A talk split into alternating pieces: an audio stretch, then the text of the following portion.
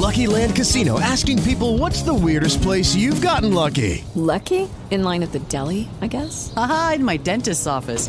More than once, actually. Do I have to say? Yes, you do. In the car before my kids' PTA meeting. Really? Yes. Excuse me, what's the weirdest place you've gotten lucky? I never win and tell. Well, there you have it. You can get lucky anywhere playing at LuckyLandSlots.com. Play for free right now. Are you feeling lucky? No purchase necessary. Void where prohibited by law. 18 plus. Terms and conditions apply. See website for details.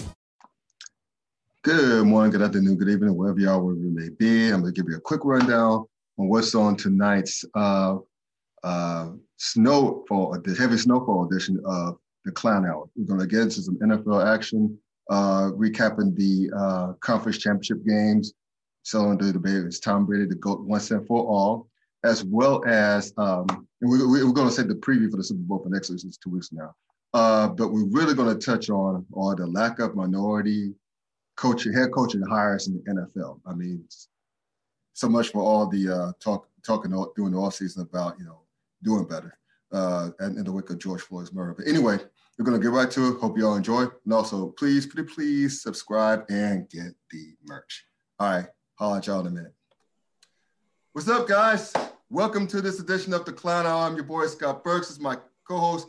Below me, or may come up, come up beside me when I, uh, up, when I upload to YouTube, who knows? but anyway, he's, he's at Dwayne Nash. You can check him on uh, the Yards, HBCU Sports, and Reps about all things HBCU Sports, as well as Sleazy Radio on every Tuesday night on Facebook Live. Check him out with him and his crew. Also, check out his good work on herosports.com and reps about all things FCS sports as it pertains to HBCUs. And we got a couple of guests in the house. Um, we're talking in this, this very important conversation on um, lack of minority hire in the NFL. We all pissed off. So I brought the crew to get pissed off with us. Um, so right now we like uh, like we have our fellow Aggie in the house, Previn Taylor, and as well as my man from Claflin University's finest, another HBCU that maybe some people may not know about, but it's a great school, great institution. My man Rashad Myers is back in the house. Gentlemen, what's going on? How y'all feel? Man, I'm doing good. Um, you were talking about the snow earlier. Yeah. That snow's heading my way, so I'm looking forward to it with air quotes to hit me sometime this this weekend. So yeah, I'm I'm I'm trying to figure out how I'm going to feel about that in a couple of days. Yeah, I don't think Rashad and well maybe Previn because Previn's you you in Virginia, so I mean you probably Well, I'm in I'm in the corner of Virginia that really wants to return to being a Jurassic swamp that Oh, it was several million years ago. So what we're used to over here is that pretty much from Williamsburg north and west, they Okay. get snow and it stops pretty much down the street from where I live. okay. So we are supposed to get a light dusting tonight. Oh, that that's an even okay, gotcha. But I'll Yeah. but it's not I'm, as I'm looking I'm, go ahead. I'm sorry, go ahead. No, no, no, no, no, no, no. no Well, I mean, if nothing else, you know, we got the start of the Winter X Games tomorrow night, so I, I get to um to chuck my um my black card for a couple of days and enjoy that on the television. We don't get real snow here. I at least Yeah. get to see it on TV. What you mean, Sal Masekela is the host? Not even, I'm he just saying, well, hosting used to be the but I'm host. saying, I'll host. Shoot, they can hire me. I'll do it. yeah, Rashad, you in South Carolina. You guys had snow earlier this year, right? Or last year? Yeah, last we- year? Yeah, we did um certain parts. Uh, Uh-huh.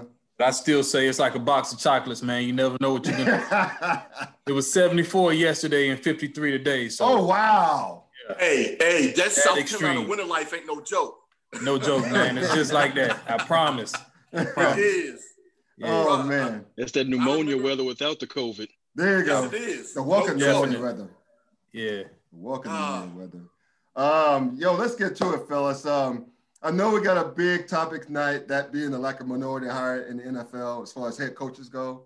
And we'll get into the nuance of that as it pertains to general managers and some new uh, assistant coaches hiring uh, in terms of coordinators. So we'll get to that as well. But I want to touch upon, you know, since it was the conference championship games just happened, right? So I want to get y'all a quick two cents on what's going on here. Um, so how about that Tom Brady? Look, I'm not a fan of Tom Brady. I'm a Steelers fan, so I hate New England. I hate all things New England. um, and Boston sports in general because I'm originally a uh, Brooklyner. So, but I will I gotta give props for props is due, brothers. The man first he went to Washington, where a lot of people thought that he could get some trouble. Uh, Cleveland Pistons Company here, um, and he did his thing. It was tough, but he, uh, but he did his thing. Then he went to New Orleans, his House of Horrors, slayed a dragon that was Drew Brees and the Saints that owned him this this past regular season. And then he went up to the frozen tundra Lambeau Field, outdueled, uh, even though he made some mistakes in, the, in, like in the third and especially the fourth quarter with those interceptions. But he went up there, took down Aaron Rodgers, Aaron freaking Rodgers, a, a, a, Aaron Rodgers, for those of you who are familiar with Key and Peele. Um, so what can I say? He took a team that was seven and nine last year, same squad for the most part, now Super Bowl team. So I started off with Previn and go around from Previn to Rashad to my man D Nash to get your thoughts. Can we settle? Does does he have to? He doesn't have. To, I mean, he doesn't have to win the Super Bowl to be the GOAT. He is the GOAT. So should this submit this ship once and for all that Tom Brady, two Super Bowl losses and all, is the GOAT? Period. End of freaking discussion end of freaking discussion because we're talking about Super Bowl number 10. I, I yes. look, as far as I'm concerned, there's nothing to discuss. Um, you know, I, I'm, I'm not really into that barbershop goat stuff, mm-hmm. but if I got my list, yes, goat. My number two would probably surprise every last one of you, but I'm not even going to get into that right now. What I, I oh, I want to hear this. Look, yeah, we got to hear you tease it. It's too late, man. You got to tease it. Or, or you want to hear number two? Yes, please. Yeah. You want your number two? Number two is the X, the X Man number seven, John Elway. Oh, okay. Oh, okay. Oh, that's not far fetched. Yeah, right. yeah. That's my okay. number two. Wow. That's my number two. Um, right. So going on, for, as Man, far as I'm concerned like, with uh, Tom uh, Brady, uh, Chris Chandler, I would have been a word. Boy, you did dig that one, didn't you, bro? hey, Chandler. oh man. So yeah, it's all gravy for Tom Brady at this point. He didn't mm-hmm. have a single thing as far as I'm concerned. Ten Super Bowls, man. Oh, he lost three. Maybe if he loses three, yeah. Who's going? Who's going to say anything about that? Look, um, I'm not saying I'm not impressed that he uh, got to this point with the Buccaneers. Mm-hmm. It never seemed like a ridiculous proposition to me. Right. We actually people tend to forget that uh, Joe Montana made it to an AFC Championship with the Chiefs. That's correct. You know, he was he was pretty close right. to getting to a Super Bowl outside of a 49ers uniform. Right. So that being said, yes, we know it can happen. Um, why wouldn't it happen with Tom Brady? That's a pretty good team he's got. Obviously, they were nine and seven last year, but really on the scales, they're more talented than the team he was on last year. They lost in the playoffs. So, right. Oh, you know, oh god, yeah. It's really not that hard to see. It's it's easy to it's easy to appreciate as far as I'm concerned. I don't hate Brady. I've never hated Brady. I like watching him when he was in Michigan, and you know mm-hmm. he was splitting time with a pretty good quarterback back then. So, right. You know, nah, I got no issue with Tom Brady. I'm I'm just going to appreciate, sit back and enjoy the show. Young line versus old line. There you go. Did he split time with, with, with, with Brian Griese or was that Drew Henson? No, it was uh last name started with an H. Not Chad Henne, but it was somebody else who was a Henson? baseball player. Henson? The guy was um, Henson. Yeah, he played Drew with the Yankees, I think. Yeah, Drew Henson. I think it was Drew Henson, yeah. yeah okay, gotcha. And Drew Henson went to uh, the Yankees, I Yankees, believe it yep. was. Mm-hmm. And then finally came back to the NFL where he was less than stellar. Right. He should have kept, kept his ass a New York Yankee. Uh, well, quiet as yeah, well, quiet as kept. Drew Henson was a good college quarterback too. He was. Oh, he was. I'm just saying, yeah, he he, he did. It just happened that he did better yeah, as a pitcher, so, big league pitcher, but that's not here nor there. Oh, oh yeah, yeah. He, well, he made his money in baseball. You can believe that. Mm-hmm. So, Rashad, what about you, brother? Pretty much open and shut as well. Yeah, man, it's not even a discussion anymore like Previn said, man, closed case. Uh, and I, would, not even say anti Brady. I, I just kind of always kind of wanted to see someone beat him. You know what I mean? And mm-hmm. take him down. But uh, he's he's cemented it. Um, he's definitely the goat. And the, the crazy thing is, uh, with his his just his recent win uh, in the NFC Championship, he now has as many NFC championships as both Aaron Rodgers and Drew Brees in his first, you know, that's isn't that a trip? Which is crazy. That's, That's a crazy. trip. Both of them, right? Both of them could be in the goat talk themselves. Yeah. You know what I mean? And so I think things into perspective. Uh, it's it's not even an option for me anymore, Brady. And as much as I, you know, back then would have hated to say it, he's definitely definitely the goat. When you think about the cash that he and, and the crazy thing is a lot of people like to bring it to the conversation. Well, I want to see what he does this year now that he doesn't have Belichick. You know, Right. Belichick carried him, and he's such a great coach. And some people have said, well, you know, it's both a collective effort. Well, Brady has has now shown that hey, he can re- win without Belichick, and it's not just you know the coaching that uh that made the Patriots. And so I Right. think he's cemented it. Case closed, like you said, or closed case. Um, so D Nash, you the anchor, brother. Well, first and foremost, you know, when the when the season began, there were a lot of people who believed that the the, the Buccaneers would go ten and six, right? Right. They went eleven and five, so not much further off that that mark. Mhm. Um, there were a couple of things that I pointed out in my preview um, before the season started that a lot of people kind of scoffed at me when I said it. Um, one of them being that the uh, Tampa Bay Buccaneers will have a fantastic running game um, behind Ronald Jones, not knowing that they would go ahead and pick up Leonard Fournette, which would also be a huge bonus to that situation, as well as LeSean McCoy, even though McCoy really hasn't seen the field um, much more than I have this year for the Tampa Bay Bucks.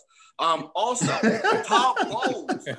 That's the one thing a lot of people have completely ignored this year is how good that Tampa defense has, has looked this past year. They looked good last year. It just happened to be that unfortunately, Jameis put that defense in a lot of short field situations, which allowed them to get scored on and beat upon. That just happened to be what it was, but they did pretty good, you know, amongst the circumstances. You Right. take that into consideration, along with the fact that Bruce Arians is his head coach. And like I said before, Tom Bowles is his defensive coordinator. Right. It's not like he was he had Adam Gase as his head coach. He didn't have that much of a drop off, if a drop off at all. If you look at the, the head coaching position, well, I'm gonna go ahead and say this is a drop off from from Belichick to to um, to Bruce Arian, but it's not like Bruce Arian is incompetent. He is a very competent head coach. Oh yeah. So you have a competent head coach, a, a extremely competent defensive coordinator, talented defense. Uh, the, the skill position was extremely talented for him, probably the best he's ever seen in his entire career. It was going to take some growing pains for that team to make adjustments.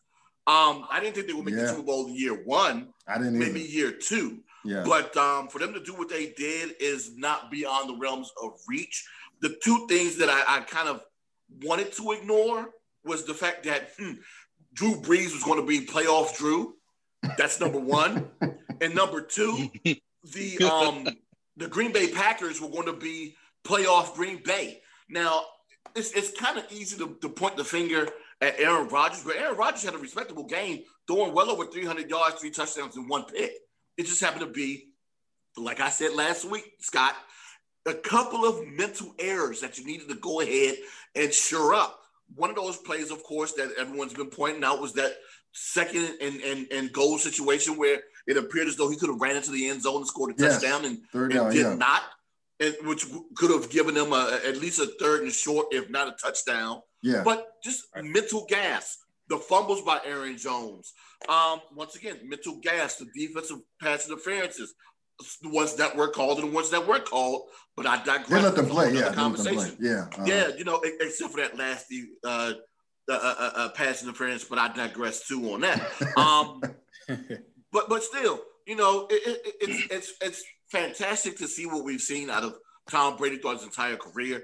And like you said, if there was any way you if you can get into a DeLorean right now and go back to 12 year old me and say, hey, first and foremost, there's going to be a quarterback that makes 10 Super Bowls.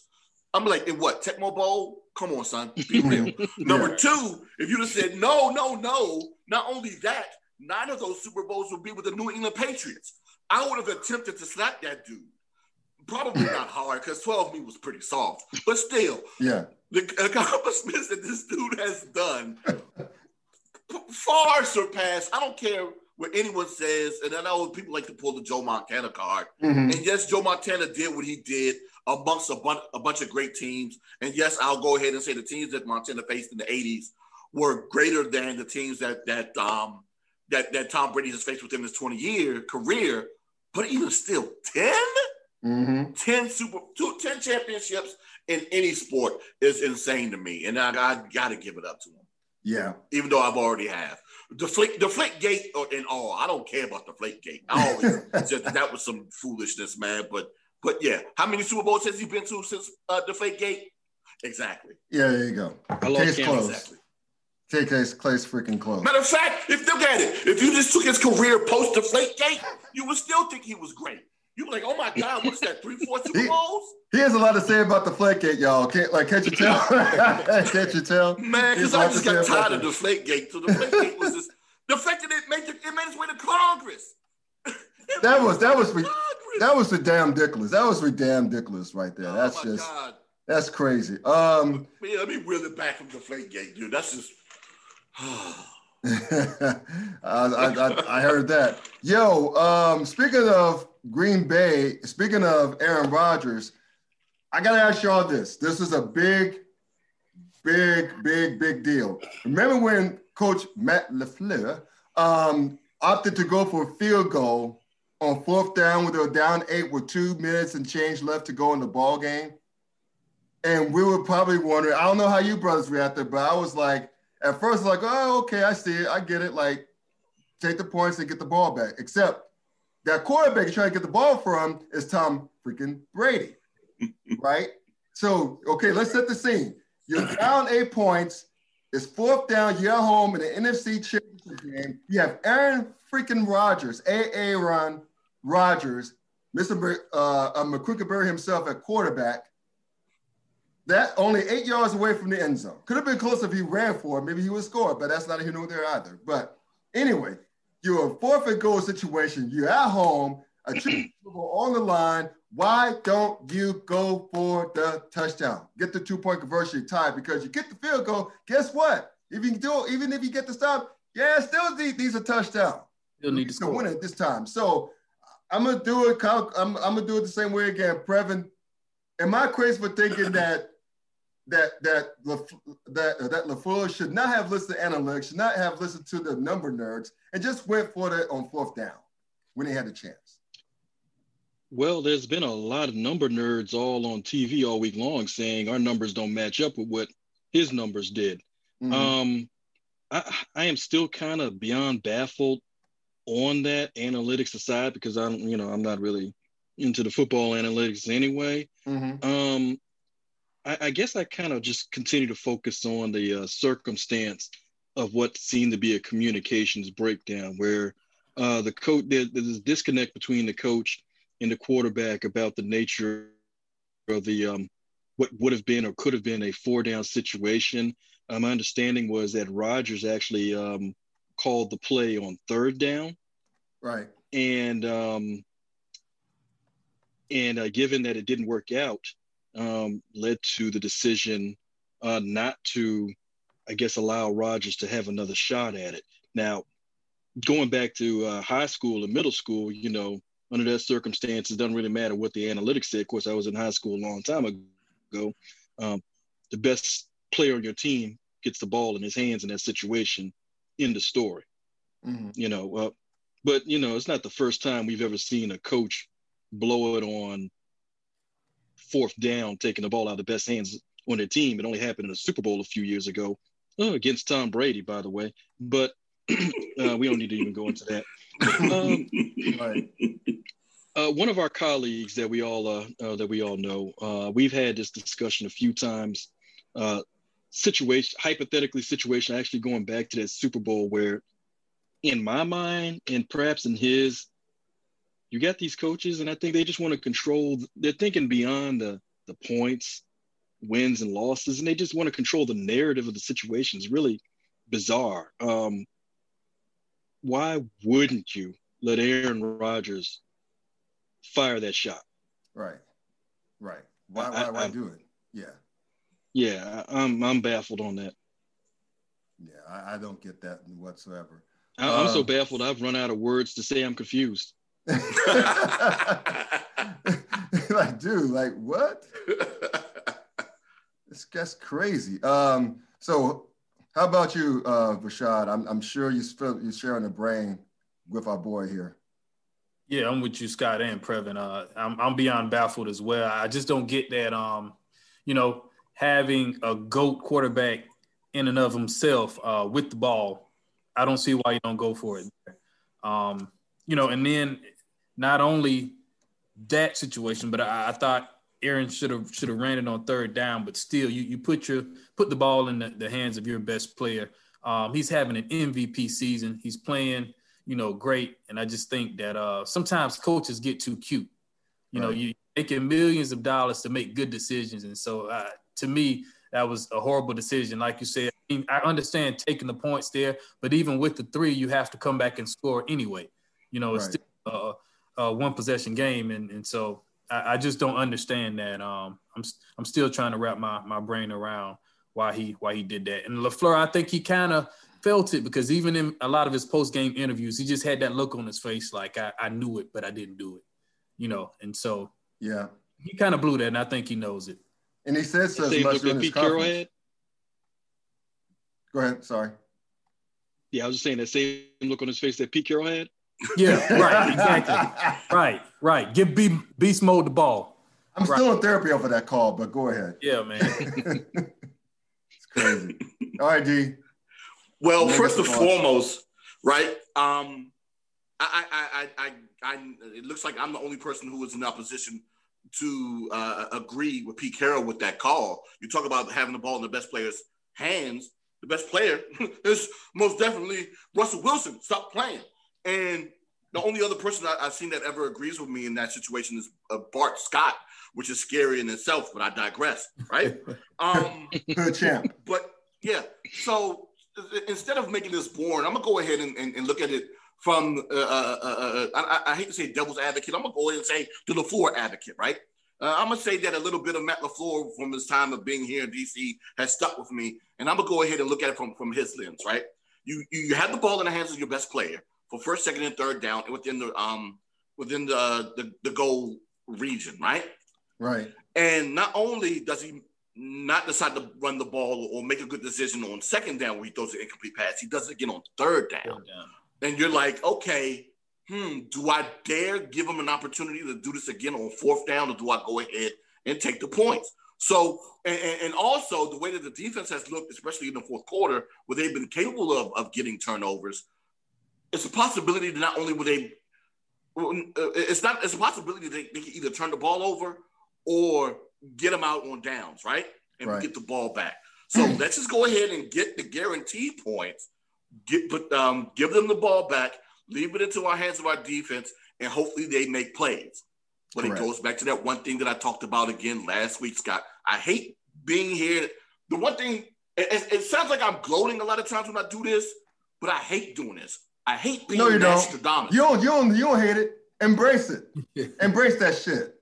You know what? It's a lot. I, I do love it. I do love it. I do enjoy being Nostradamus. Looks like I said last week. Mental mistakes, right? right? Mental mistakes in that, that that last drive is what really hurt them. You had the the, the, the 12 men on the field, mental gaff. Right. You have mm-hmm. that encroachment, mental gaff. Pass interference, he was getting beat anyway. I understand why he did it, but yo, you don't want to give up the seven. I, I, it's fine. It is fine, but just play better defense in that situation. It's kind of a mental gap, but at the same time, you don't want to give up the six. But you still had two mental gaps by that defense, which allowed them to go ahead, run the clock out, and, and do that. So if that defense plays more discipline, in that situation, it's a possibility they can go ahead, get them off the field, get the ball back in Aaron Rodgers' hands, and potentially score a touchdown. So I understand why LaFleur did it. Um, I don't know if I it, it would have been real tough for me to uh, uh, uh, uh, to say whether or not I would have done that or not. It's easy to do it, of course, as a Monday morning coach. Um, but within that situation, I'm just thinking, dude, okay, go ahead, take the points. The defense has been doing what they've been doing. Get them back on the field. Hopefully, they can go ahead and save us and put us in a situation to go ahead, take this out and win this one. But once again, the Green Bay Packers played like playoff Green Bay Packers. There you go.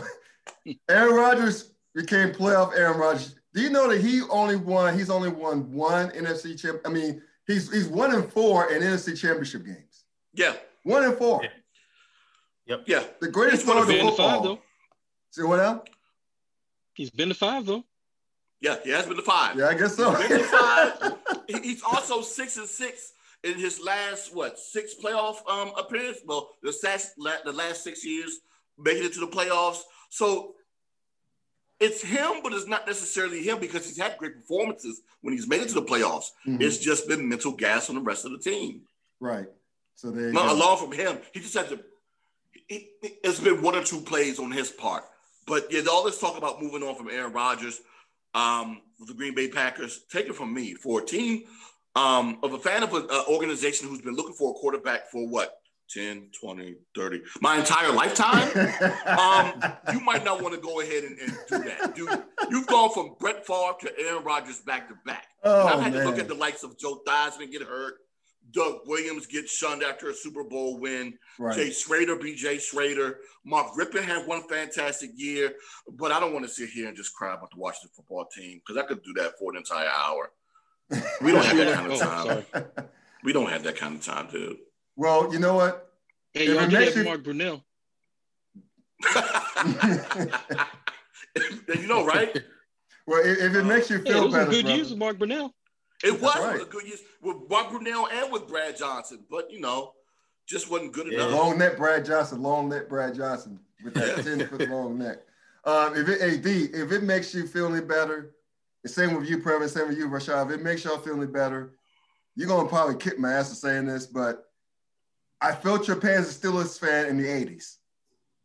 When Terry Yeah. Bradshaw retired at the end of the 1982 season, we had a run of, oh, I don't know, Bubby Brister, Yeah, Neil Ahoy to the damn Mark ball Malone. too long, Mark Malone, Cliff Yeah. Stoudt, yeah, uh, David Woodley in the trade from uh, with, uh, with the Dolphins. Yes, I'm Yeah. not old. Um, and also Kordell Stewart, which broke my heart. I wanted him to work out so well. Obviously, he didn't. Tommy Maddox, touchdown. Yep. Tommy Maddox, uh, Jim Miller. Uh, am I forgetting anyone? I, I don't know if I am. Oh, Tommy Max.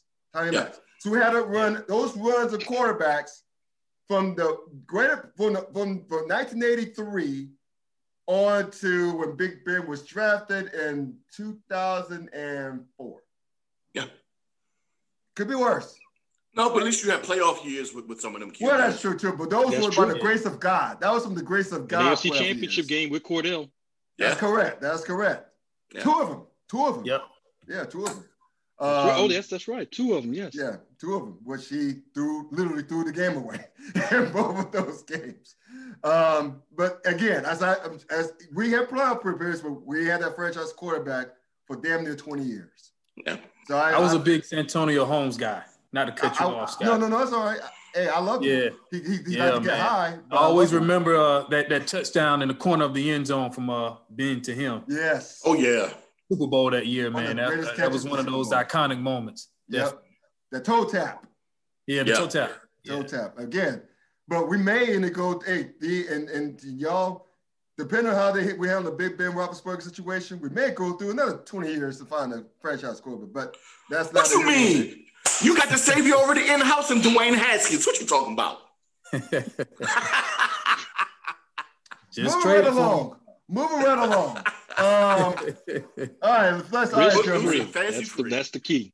Yeah, we're going to get to the crux of this. Of this, why I have the, the, the- my two guests, our two guests on, because we normally rap about things, all the things HBCU athletics, because pertains to athletics, especially, um, namely football. Let, let, uh, let's let's just be real, uh, football. Even though A&T has the second ranked uh, track team in the country. Let them know. That's Let 'em big. know. and I'm a- Always. hey, that's big. And I'm a track coach, man. I'm a high school. That's right, you are. Big That's salute right. to A and T and what they're doing, man. Yes, Ross is a Thank you. amazing. yes, sir. So, Like anyway. I got something to do with it, but I say thank you. you gotta take. And they- you gotta, you gotta and- own it, man. And they just signed a top five uh, recruit on the women's side coming out of high school, man. They, they're getting Yeah, to Georgia. Yeah. Yeah, yeah. yeah, we're getting, we're getting them. Ross. We That young lady them. can run. Yeah. We are getting them. We are freaking getting them. Um, Wayne freaking Ross, dude. I swear, dude. yeah, man.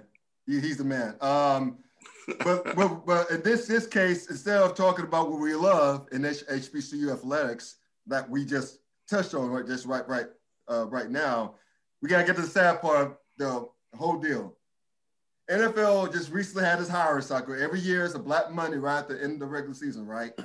And you and you figure, especially after what not only what happened last off season, but what happened during like like shortly thereafter the off season, which with George Floyd's murder, right? In in in uh, in, in, in uh, Minneapolis. I'm not gonna call it a killing. I'm gonna call it a murder.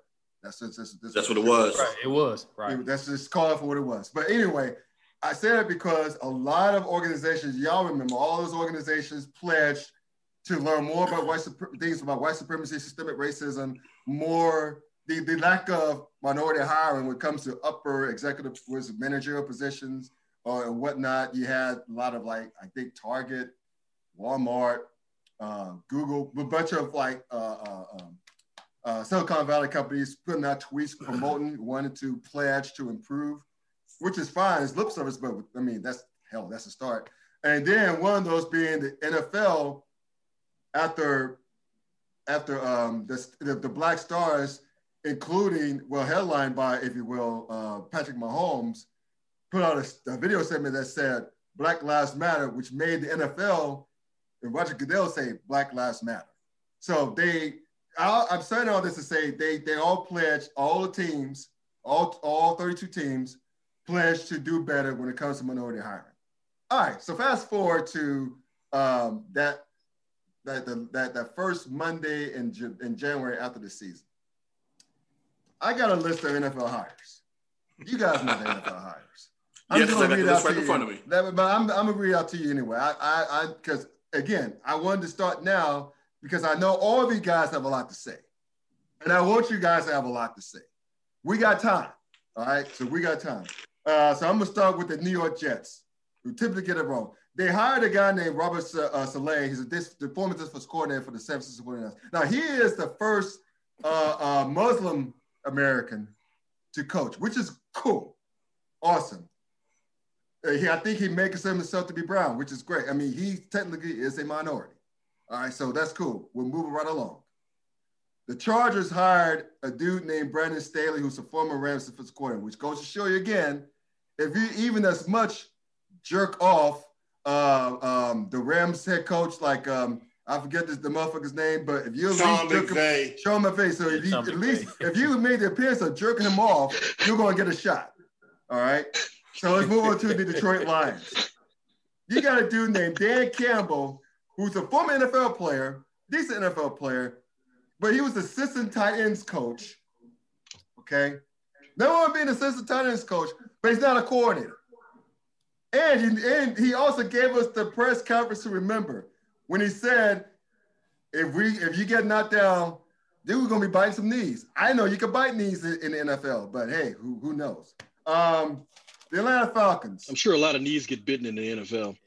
yeah, but it's one thing. It's, it's one, on those piles. I mean, yeah, that's that's one thing. But it's another thing just have a coach who's supposed to be the face of your franchise, one of the faces of your franchise, to to publicly say we're gonna be buying some knees.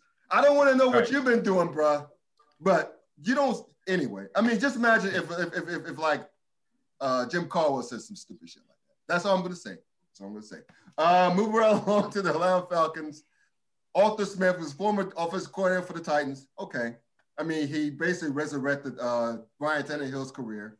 I get it. He helped uh, Derrick Henry to back to 2,000 yard season and made him to what helped made it make him into what he is. I get it. Okay, but still, the Jaguars, Urban Meyer didn't have any head coach appearance, but he's Urban freaking Meyer. Okay, moving right along. Um, the Philadelphia Eagles, this will get me. This will get me. The Philadelphia Eagles hired a dude named Nick Sirianni. Who is he, you might ask? He's a he's a former Ghost of his coordinator, but guess what? He didn't call plays.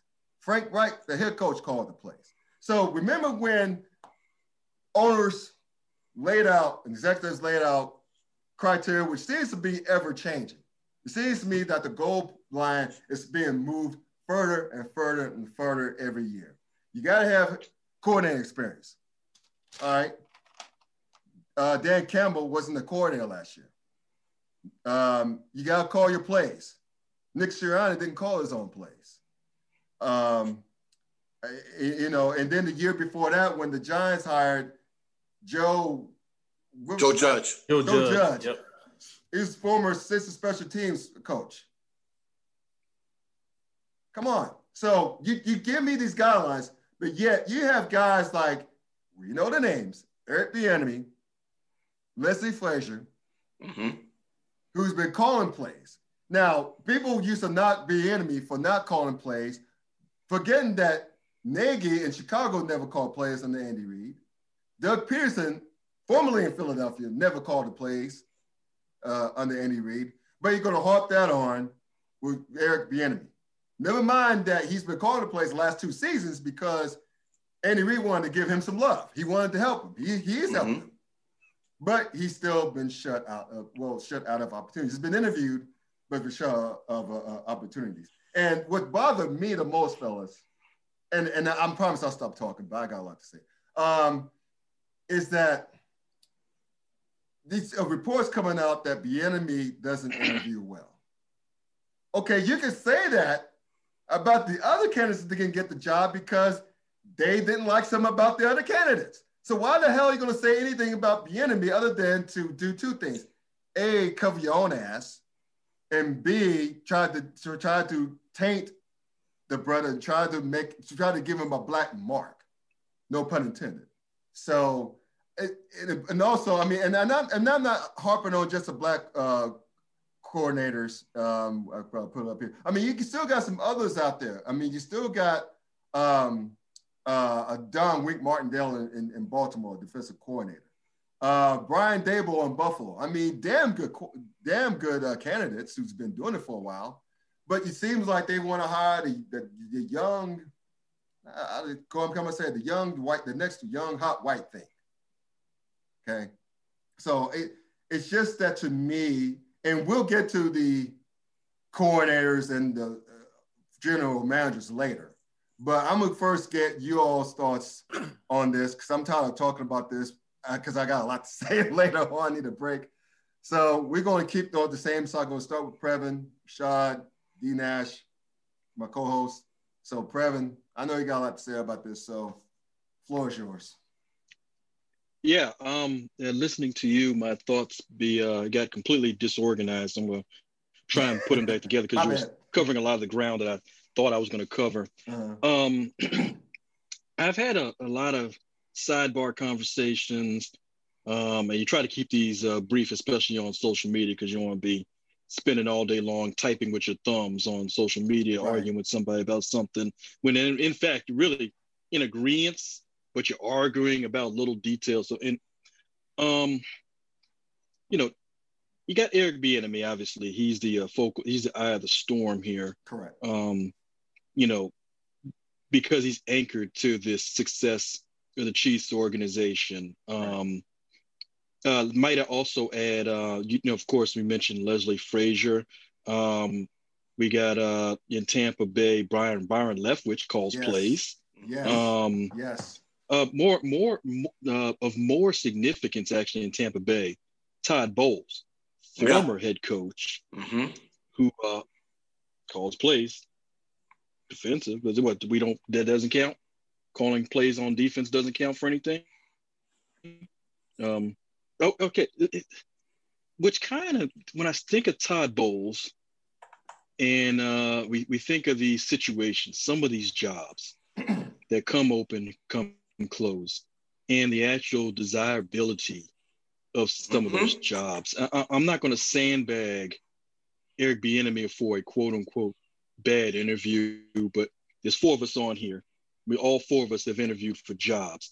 Um, have, have we ever? Can anybody else uh, say they've interviewed for a job because you're just kind of going through the motions, just uh, seeing if you can get a hit on it? You didn't really want the job. Can anybody say that? Nope, the jobs I no. applied for. Okay, yeah, the jobs. I've had a couple. All right. Yeah. Um, Good point. Um, I'm not saying, and I'm, I'm not saying Bieniemy did this, but one thing I am thinking of is, um, you know, there's some people trying to shoehorn him in particular into this Texans situation, and that's not yeah. the only bad situation in NFL. And you know, I'm, I'm kind of going off the topic here if we're talking about morals and righteousness. But Mhm. hey, look, man, some of these brothers have been taking some of these bad jobs because they felt that they had to do it Yeah. because it was Right. they, they thought there was Good not going to be another opportunity. Um, One of 32. I'll say I, I will I will point to Todd Bowles. You know, let's not forget the Jets.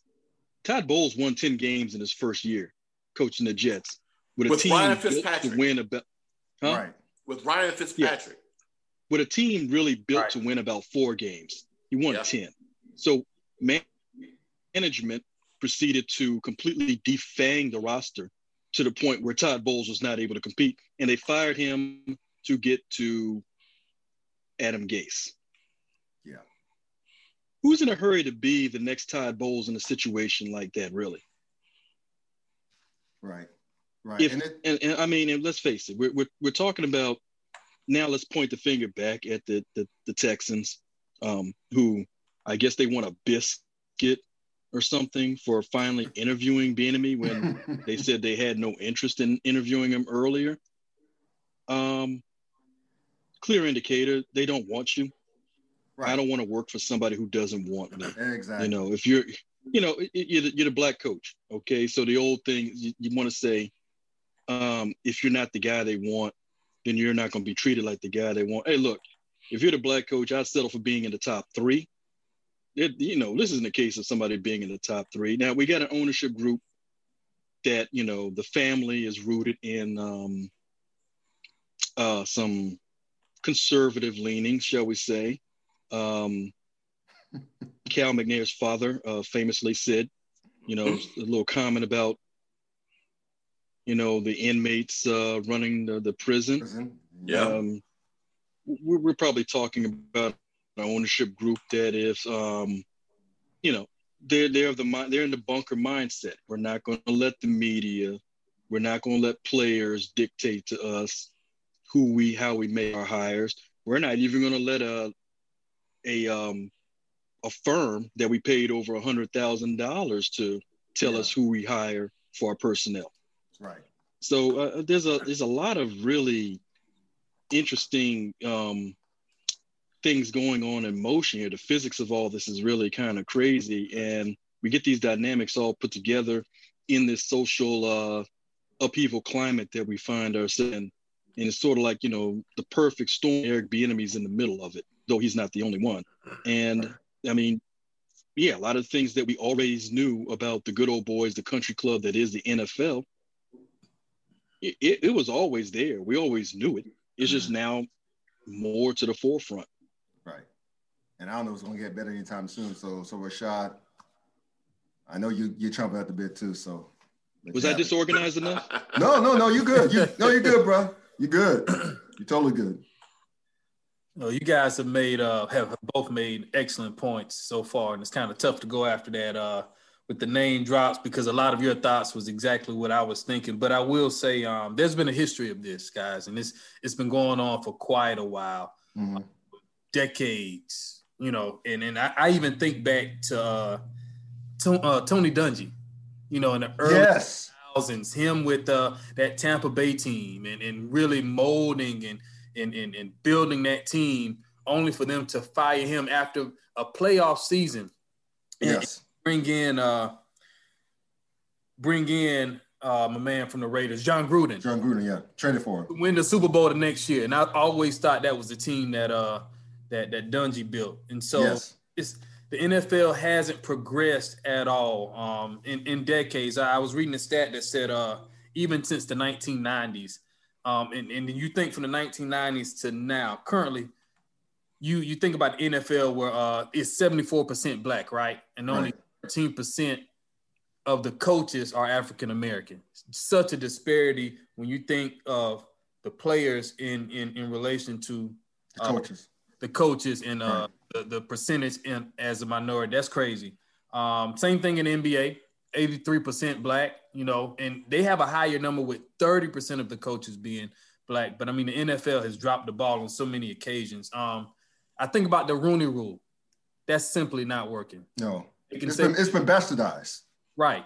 They can say what they want to Yeah. about it, but I think it was put in place just to, you know, to kind of woo us for a while and, and, and make us think that they were trying to make progress. But I mean, they're not using it the right way. And it's now I'm just going to put a, a, a name of a black coach here just to interview him, knowing darn well I'm not going to hire him. Like, stop playing with us. We're, we're not the puppets. And so, right. So many occasions on where they dropped the ball. I even think about Anthony Lynn in LA. And I thought that he was, you know, and I hate to use this term, but on the proverbial leash. I thought the leash was short for him. Granted, he was there for four years, but when you think about this past season with the injuries that he went through, you know, yeah, and so many things. That's um, two seasons, yeah. Right, right. And so, you know, um, another name that I thought about though, and I think this guy is on the rise and he should get an opportunity. Deuce Staley. And mm-hmm. I love Deuce, man. He was a great player and, and and he's been, you know, a great coach for a while, kind of in the shadows, running back coach there. And uh, they, I keep hearing reports about him moving up and you know, his opportunity is coming, but I want to see him definitely do something. So we, we have several guys that are more than qualified and are right there, but we do need to get that opportunity. And I hope when we do, you know, we take it and run with it. And uh, you know, I, I think it's bigger than just Mike Tomlin. We have more to offer. Yes. Yes, and, hell yes. You know, and he's doing a hell of a job in, in Pittsburgh. You know, mm-hmm. um, granted, you know this season didn't go quite as well as they wanted to, but you know he's he's already never had a losing season. Right, right, and so you know that I just think uh, we have to do better in regards to uh, hiring African Americans, definitely. And I have a story after Dwayne goes. I have a I have a Deuce Staley story as it relates to the current Eagles job. Uh, momentarily, but but D, okay, yeah, I'll awesome, let you go ahead. Awesome. Yeah, I'll let you go. Oh man, um, here let me throw a couple of numbers at you. You know, being the son of a statistician, um, since 19, well not 19, sorry, since uh, 2017, there have been 25 teams that have hired new head coaches uh, dating back to uh, the past four years. So that means it's 33 hires, right? Right. Um, because there have been several teams that have hired twice. Um, if you want to be technical, 34, if you want to count um, the Indianapolis Colts that hired Josh McDaniels. And then, of course, he reneged on them and then they had to go in and get Frank Reich. Um, but even with those 33 hirings, only six were minority hires. Um, so that's that's a travesty right there. That's that's less than 20% of um, the hirings that were made in, in the past four or five years that, that are minority coaches. Um, to Previn's point, and, and he's completely right.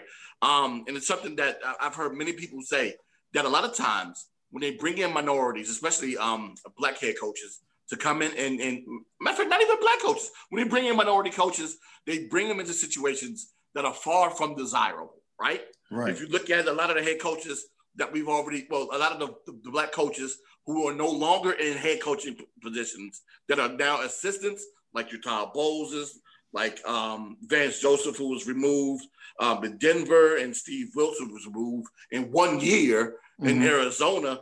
A lot of these guys were coming into situations where where the teams were bad before they got there, and, and unfortunately, they didn't get help from GMs to help them out with, with bringing in better plate pieces. Of those three guys that I just named, Vance Joseph is the one that came into Denver, whose record was nine and seven um, before he got there under Gary Kubiak. Right. But unfortunately, hmm, your boy John Elway, a great QB in himself, sorry, Previn, just just happens to be a horrible GM and has yet to bring quit. in He did quit. Yeah, he, he, fired himself. He fired himself. I, hey, yeah. it takes a big man to fire yourself. Uh, uh, uh, you know what I'm saying? I'm gonna go ahead and say, uh, uh, uh, Jerry Jones. You might want to listen to that, but I digress. um, so yeah, he, you know, he followed up Gary Kubiak, and the quarterback that they had there was one Brock Osweiler. Brock Osweiler was looked at to be the savior there in Denver. Now he had a slightly above 500 record as a QB under um uh, uh, under Greg uh, Kubiak, and, and let's be real, folks. When you talk about QB records, of course, it has to do more with just QBs. It also has to deal with special teams and defense. But yeah, that defense dipped. That team was also five and five under Brock Osweiler. Well, Brock Osweiler with um with Vance Jones, not Vance Jones, but Vance Joseph. Joseph. But once he got hurt, that team went 0 6 and they can never find a replacement for Brock. And, and, that defense just progressively got worse, along with the fact that they can never find a good QB to get in there. And yes, after two seasons, Vance was out of there. So yeah, a lot of these spots are just completely undesirable. Now understand, yes, they're one of 32, but my God, to come in and have to be forced to be a savior and you get little to no help from the likes of, say, uh, uh, uh, uh, uh Mike Brown and, and, and, and Cincinnati, whoever the GM was in in Cleveland with and before Andrew Berry got there, um, whoever the hell the GM is in in um in, in, LA for the Chargers, do they had to go ahead and, and, re, and replace Anthony Lynn. Whoever the hell the GM is with the Jets, all of these bad GMs, hell, whoever the GM is, and of course, that was a huge question mark until they finally decided to hire a GM here in DC.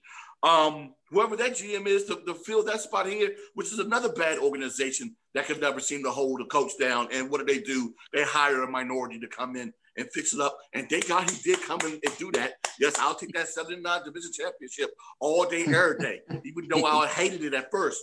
Um, but yeah, that's exactly what happens in these situations. So to, to the cases of the Eric Bieniemys, like you said, a good shout out, um, Rashad for pulling up um, Deuce Staley, because that's another guy who gets ignored in this situation. Jim Calhoun, who was fired after going 10 to 6 his final Caldwell, year. Yeah, Jim Caldwell. Yeah. Caldwell. Yeah, yeah. Caldwell, I'm sorry, yeah. Jim Caldwell yeah. going 10 to 6 in the Lions. And they barely won Lovie Smith was games. fired after going 10 and 6. Right. Exactly. Lovie Smith. Lovie Smith, you know, um, Marvin Lewis, who couldn't get yep. no help from Mike Brown after going 12 and 4. Made the biggest respectable. Yeah, you know, he, he made the Bengals extremely um, respectable in his time there. You know, could never get no help. Todd Bowles, um, another uh, up in New York, he followed Rex Ryan, who was four and twelve, and I guess they were looking for him to come in and be a savior. Really, dude? Come on, what, what pieces? What, what pieces? So if you don't give these dudes what they need in order to win, how can you expect them to come in in one of these situations? So yeah, just like you guys said, if I'm Eric Bieniemy, I'm taking my time in this situation and, and, and, making sure that the situation benefits me instead of rushing myself to get into that spot to go ahead and take one of those 32. I understand there's a drought. And I also understand that there's a drought at the GM spot. Because if you look at it, there are four min- well, was it four yeah, we'll get to that in a moment. Yeah, we get to that in a moment. Yeah. We'll yeah. Well, okay. I guess I won't get into that right now. But yeah, Oh my God. Yeah, just take your time, dude, man, and, and, and, and choose the situation that's right for you.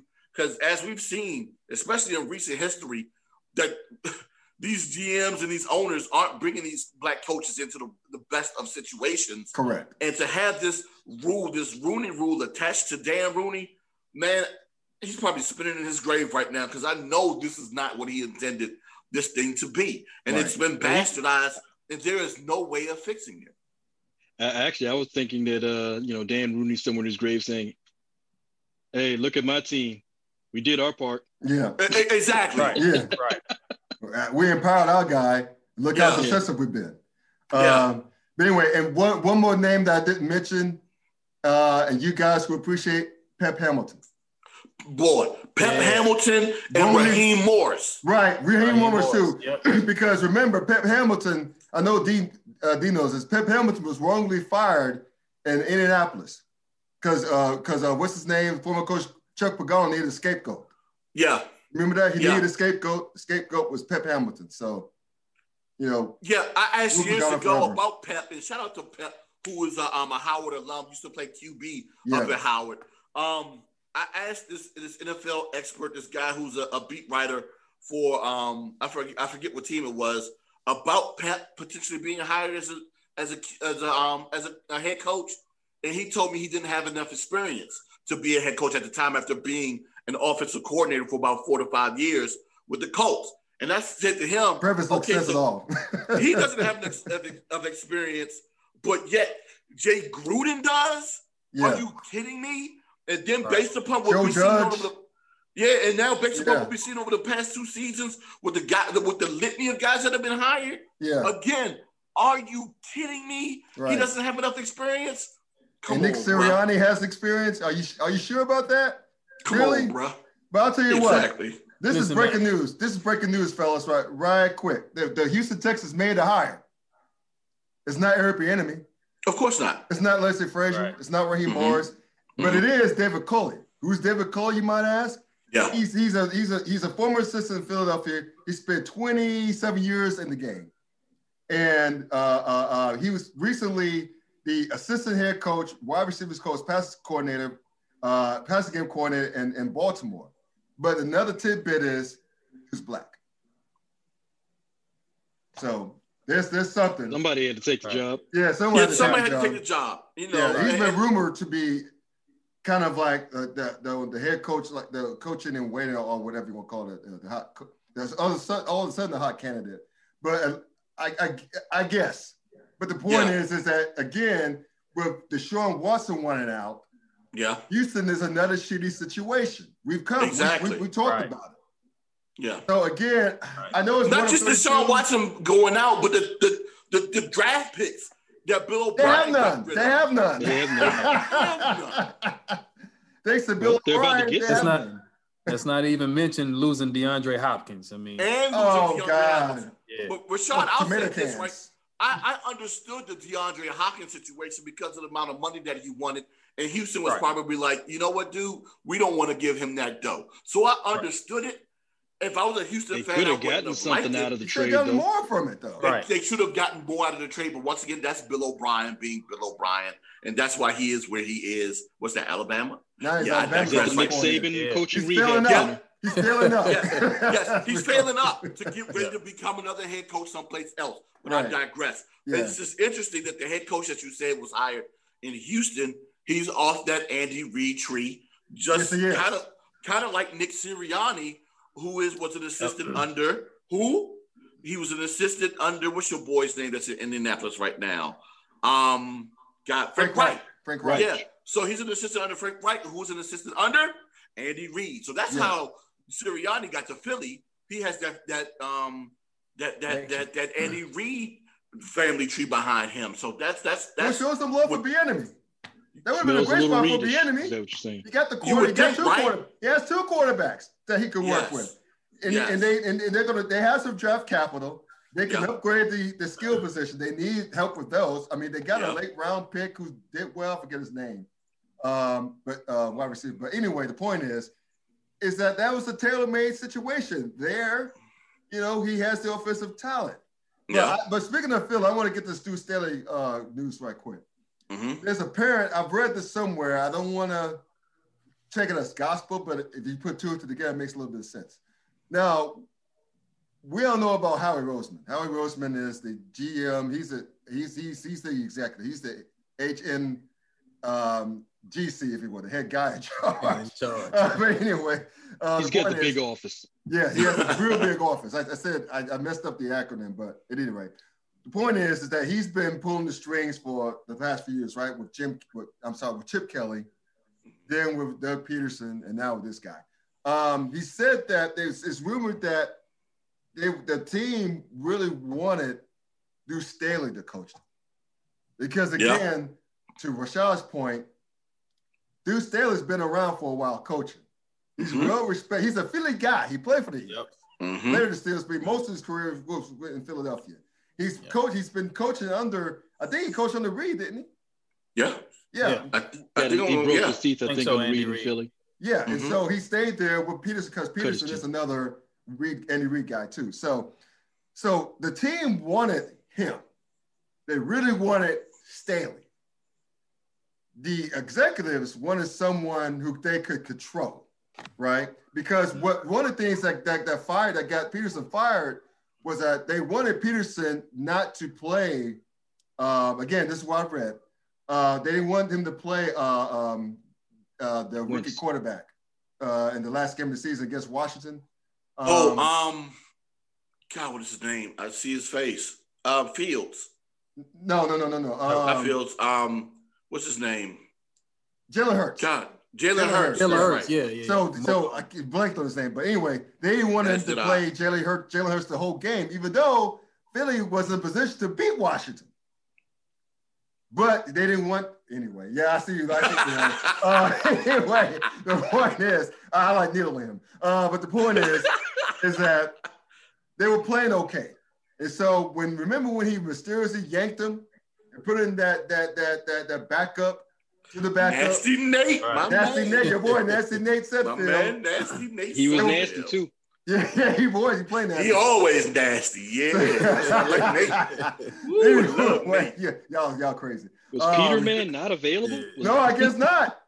I, I guess they didn't dust him off. Um, but the thing was is that remember that players, they said reports of players who wanted to physically go after Pearson because they figured they yanked the rug uh, uh, like uh, like like uh, from underneath him. But instead, as uh, reports I've read, that decision came from upstairs.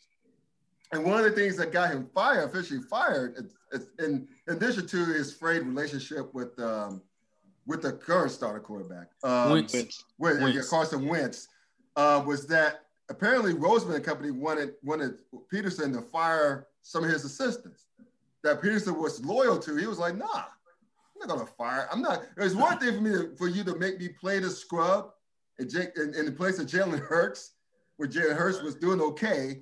Is another thing to get me to fire half my crew. No, you told him no, so that's one of the reasons why he's gone. So they so so basically they wanted someone apparently they could control enter this this dude Nick Sirianni, a young coach, younger than we are, to which was first head coach opportunity. Not many, not not a lot of experience as a coordinator. Didn't even call the plays in Indianapolis. We all mentioned that. And so of course he had a guy, the tickets that did like the keys to a car that doesn't have a lot of experience, he's grateful. You can't be mad at Sirianni, so of course he's going to say, "Yeah, yeah, I'm gonna do whatever you think you say, come hell or high water." So basically, the one constant with all these two, uh, um, uh, these coaching hires in Philly, from Andy Reid to this guy, is Howie Roseman. A lot of people in Philadelphia are not high on Roseman at all. Hadn't been for a long time.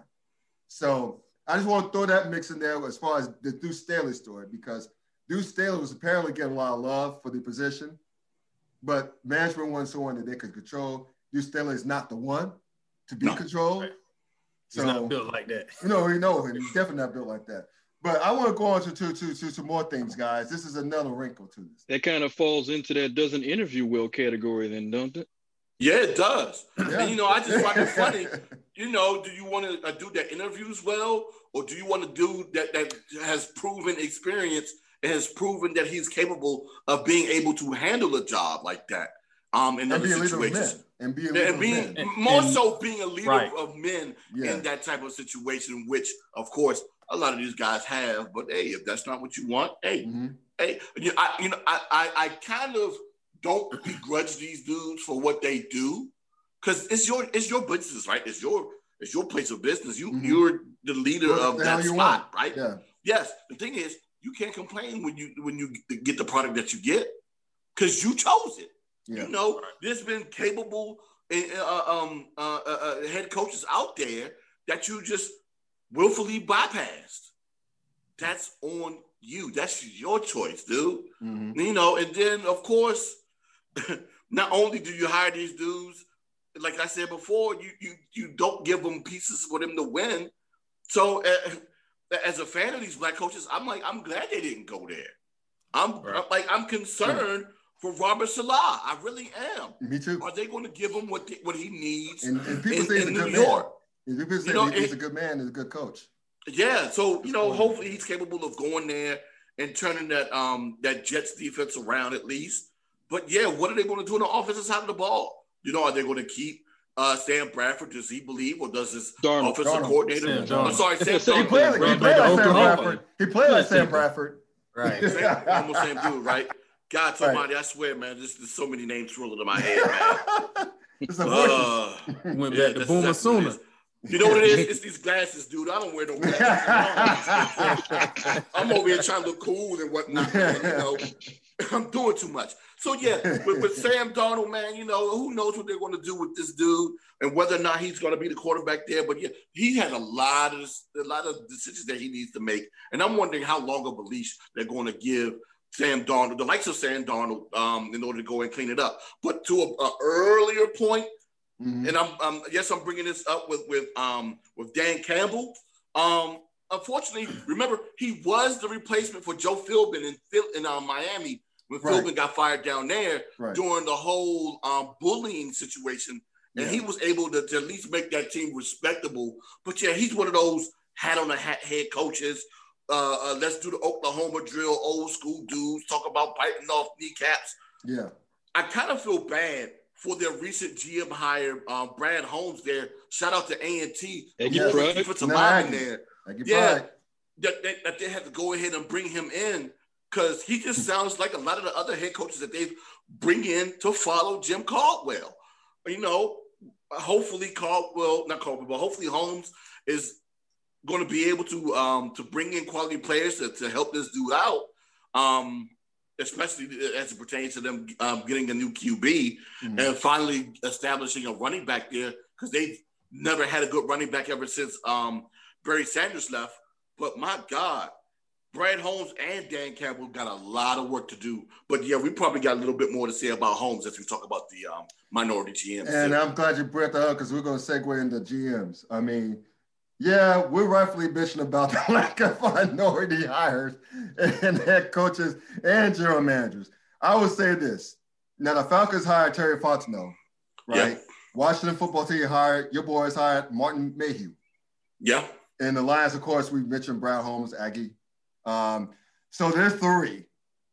There's three out of three out of 32, right? no, technically Right. it's, it's six. It's six. Okay, okay. Because there were already three before they got hired. Okay, so yeah, so so like me, so Nick I, I need to, Caserio. to get Nick Yeah, I think they yeah they consider him a minority, I guess. So Uh-huh. A- So it's oh, really? Okay, I didn't know Yeah. that.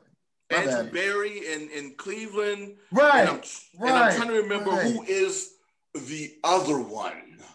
right. My God, right. I can't remember who the other one is. Yeah. But yeah, the, the Martin Mayhew one was a surprise for everyone. mhm. Um, because Formerly I in forget- Detroit. Yeah, Yeah. I, I forget who the He's got GM experience. Mhm. He does have experience, and I'm glad that they brought him in. My question is, what will his role be? Because something that I'm starting to learn right now, right, is general manager is just that in title alone, right? Because They get hired after we- the coach. After the coach gets hired. especially being had to ha- hired Sometimes. as the coach, right? yes. So like the, the things that we learned, or excuse me, the things that we were told that general managers do in the NFL, actually in all sports, it, it seems as though that the role of general manager changes from from all 32 teams. It's completely different. You do Right. have Yeah. GMs that, that do make picks and that are all responsible for for bringing in the talent and, and hiring head coaches, uh, along with helping them hire assistant coaches or whatever. But you also have GMs that are I I don't want to call them necessarily yes men, but GMs that work alongside head coaches to, to, to, to give these head coaches what it is that they want, or hell, for lack of a better term, yes, yes men for these for these head coaches, especially if it's a situation where a GM is hired after a head coach. I've, I've never understood that situation, but they always talk about how there's supposed to be synergy in those situations where a, a head coach, and understandably so, will bring in a guy that he works well with. Hmm. And I get that because you you you you want someone that that'll make you better or at least keep you accountable. That that isn't necessarily combative with you, maybe disagreeable with you, but not combative with you to make your job as easy as possible. And you can go ahead and coach this team up and, and, and handle your coaching responsibilities as well. But yeah, Yeah. six six minority GMs. Wow. And the thing is, too, you mentioned it, man. And I'm gonna cut to, I'm gonna throw it over to you, Rashad, right quick, and Previn, you can feel free to follow. A lot of these brothers at G as GMs and GMs in general, especially in particular, so focusing on mi- like minority hiring. A lot of these general managers have been hired after the decision has been made about the head coach. For example, in, in Detroit, got the brother man from A&T. But you know that they've already decided on being like on uh, I'm sorry, Dan Campbell Dan Campbell, yeah. a while back, a while ago. From it comes from the top, right? The ownership and whatnot. I'll And say so- this, right?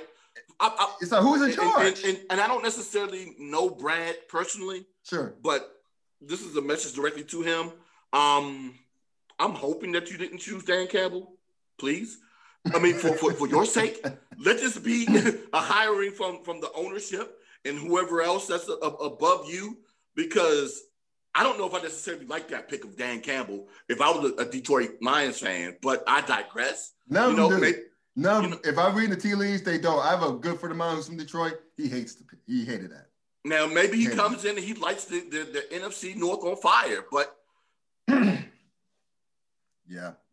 Or it's like that meme that's like Yeah, really. all right, all right, Rashad. Uh, we we talked long enough, man. So it's, it's on you. So I mean, who's really in charge of a lot of these brothers that's been hired as GMs? being that they already have the coach in place. It's like, do we want them to be figureheads or do with, with Tyler's what, what's going on here?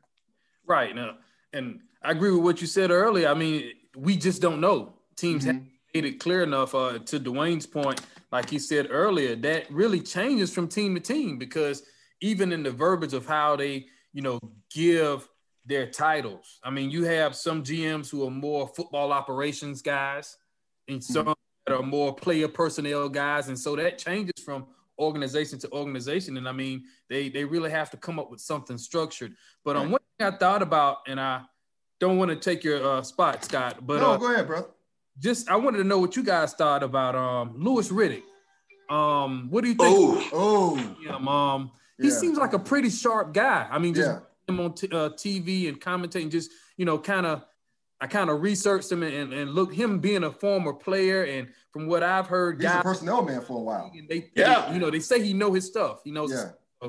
Um, I'm, I'm surprised he hasn't gotten an opportunity yet. You know, Louis Riddick, and right. so you know, you guys take on that. Well, um, I'll start, Dwayne. You can and Previn, you can follow with that if you if, if you want. It's I, yeah, wow, right. yeah, I mean, it's crazy. I mean, I, I, don't know. I don't. I don't know what happened with that. I'm maybe. I mean, hell. I mean, you think that a guy who's on TV with ESPN for the past few years has been doing the drafts, right? With, with, with uh, what's his name? Uh, uh, uh, the guy with the good hair from Baltimore. Um, God damn it, what's his name? I'm blanking on these names, man. But anyway, the point is, is that he's Mel Kiper. Mel Kiper, yeah. I mean, the, the thing is, he's yeah. been doing it for a while, and Tom McShay. The, and Tom the, McShay Jr. Yeah, yeah. The, yeah. he's been doing. They've been doing it together for a while. Mm-hmm. He's he's he's knowledgeable on a lot of these young players coming out of college. One is from the small schools too. He's very yep. knowledgeable. That's what you want in a general manager, someone who's knowledgeable, right? Not some personality, but a guy who not only played the game, but he has some, as as Rashad mentioned, he has some front office experience and, and another point, he's kind of stuck around. Think about ESPN and all the changes they made. Yeah. People in and out, especially these TV personalities. I mean, yeah. When you think about the Jemele Hills of the world and Michael Smiths, yeah. But he's right. all he's always kind of even in controversial times and, and and speaking on controversial points. He's been the one that's that's kind of been able to articulate himself well and you know he's stuck around and so obviously they like him around the network and I, I'm, I'm wondering how that kind of correlates to the league and what people think you know behind closed doors when you think about these NFL executives right people um you know who who, who really have a, a say so when it comes to things you know yeah Previn what are your thoughts brother um uh, it's, as far as Riddick was concerned, you know, like I said, we we he's got front office experience. Um, you know, he seems to have a, a you know the keen scouting sense. I, I, two points on that. One, um, there's no shortage of owners in the NFL that will look at uh, Riddick's body of work on TV and says to me, "I'm listening to a scout, not a general manager." Um, the other thing too is it did occur to me that um, Louis Riddick might not want to be in that fray right now anyway. This is a pretty cush gig he's got there. Right. Uh, national exposure on TV with Monday Night Football too. Yeah. Mm-hmm. Yeah, that's true. That's true. Yeah, you know, it's it's not a bad job. Um, but you know, uh, we'll, we'll find, we'll see. Um, I get, yeah, again, back to some of these owners. Uh, Scott, you brought up a really good point that 32 teams. I often say this too in the office, there was a water cooler sessions um, with uh, a lot of the uh, guys that get really hyped up about preseason football. Right.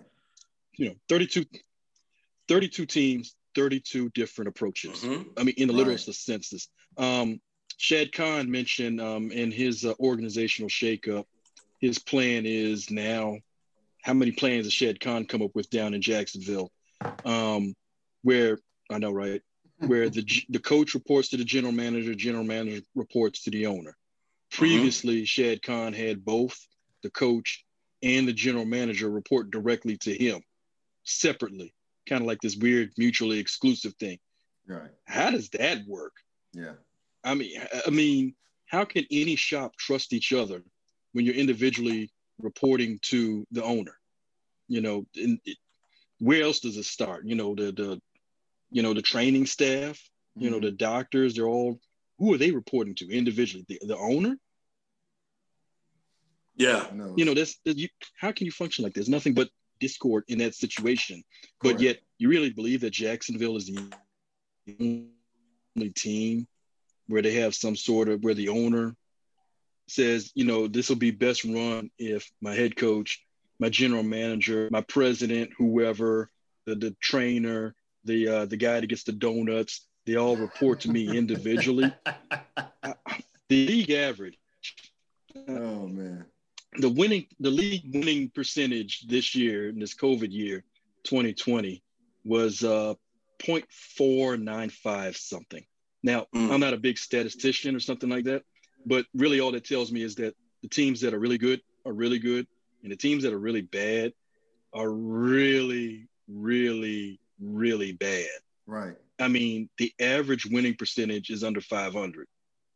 You know, there's a lot of people that say, we're doing this my way, no matter what. Mm-hmm. And, you know, it's hard to say what's the right way, but it's real easy to see what's the wrong way. yeah, yeah. That's why some people, some teams suck and some teams are successful. It's the way it is. If you see it yeah. out year after year after year, especially in the league that thrives on parity, you see it. You see the same teams: Jets, Bengals, Jaguars. This they suck for a reason. Starts at the top. Yep, exactly. Thank you. And I live in Cincinnati, so I know about that. I know a lot about that starting at the top bullshit with the Brown family. But uh, Dwayne, I know you're about to say something too. I don't want to get you, get you the last word on this. Yeah, especially um, you know, as it pertains to uh, uh, these team owners that, that that bring in GMs that are yes men to them.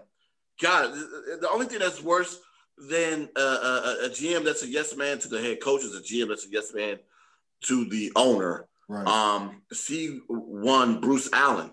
Um, but my God, I, have I've seen so much young African American. I get some tums after that. Man, he had that Fred Sanford look when he like like like Prem had that Fred Sanford look whenever you see on Esther. Yeah, yeah, that was it. you been tell me. I'm sorry. Go ahead. Yeah, because you know the, the the, the infamous winning off the field dude. But um, yeah, so I mean, I've seen so many, and and, and I, I'm I, know we, we all like to talk about it from the perspective in which we see on a regular basis, which is the teams in which we're fans of. Mm-hmm. So it's a whole lot easier for me to talk about what I've seen here in DC, especially with a lot of young African American talent in the front office that has been bypassed. You know, not just young, but old African American talent that has been bypassed by either not having a GM in place here in DC or a, a, a young scout uh, young personnel do on the rise that have that have helped make great decisions mm-hmm. be bypassed before some crony to come in here and act a fool, and then he ends up going elsewhere. Um, and, and, one of those guys in terms of potential talent that, that could have been coming here is um, your boy Louis Riddick. Um, yeah. it, it, it, it, was well known that Louis Riddick was really lobbying to um, be a general manager here in DC. Oh, the thing wow. is, he was also openly critical of the organization while on ESPN. But and, and, that's one of the things I, I, guess he was like, I got to do my job, but at the same time, that's not the way to, to win the graces of one Daniel Snyder. Look at the many people he sued and, Danny and Boy Snyder, right. Yeah, right. yeah. You know, you, you got to go ahead and be like a Bruce Allen, I guess.